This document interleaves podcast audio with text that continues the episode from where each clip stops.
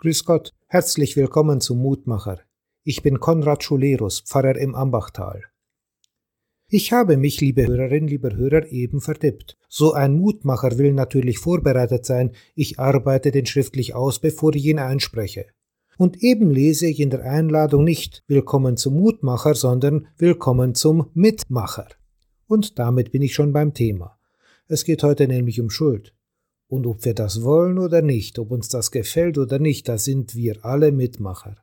Gut, vielleicht kennst du ja diese Menschen, die machen nie Fehler, liegen nie falsch, machen immer alles richtig. Ich finde sie zu bedauern. Sie sind zu schwach, Fehler einzugestehen und Schuld zu tragen. Darum müssen sie ja alles abstreiten oder auf andere schieben. Und sie laden auch zusätzlich Schuld auf sich, denn zu dem, was an Ungutem vorgefallen ist, kommt noch hinzu, dass sie nicht um Vergebung bitten obwohl es nötig wäre. Weißt du, liebe Hörerinnen, liebe Hörer, es sollte meiner Meinung nach so etwas wie die Solidarität der Sünder untereinander geben. Nicht Solidarität zur Sünde, aber Solidarität zur Vergebung.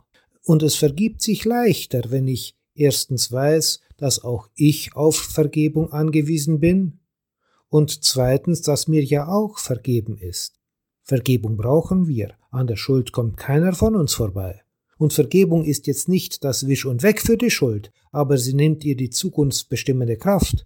Sie sorgt dafür, dass wir uns wieder in die Augen sehen können, dass die Schuld nicht mehr wie eine Mauer zwischen uns steht. In der heutigen Losung heißt es, zu schwer lasten unsere Vergehen auf uns, du allein kannst sie vergeben. Das sagen die Beter des 65. Psalms. Ich weiß nicht, was sie auf sich geladen haben, aber offenbar sind sie der Meinung, das geht über die Solidarität unter Sündern hinaus, da muss Gott selber ran.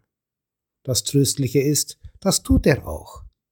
Dafür ist er in Jesus Mensch geworden. Er hat sich, und gebraucht hätte er es gewiss nicht, in die Solidarität der Sünder hineingestellt und er weiß mit jeder Schuld fertig zu werden.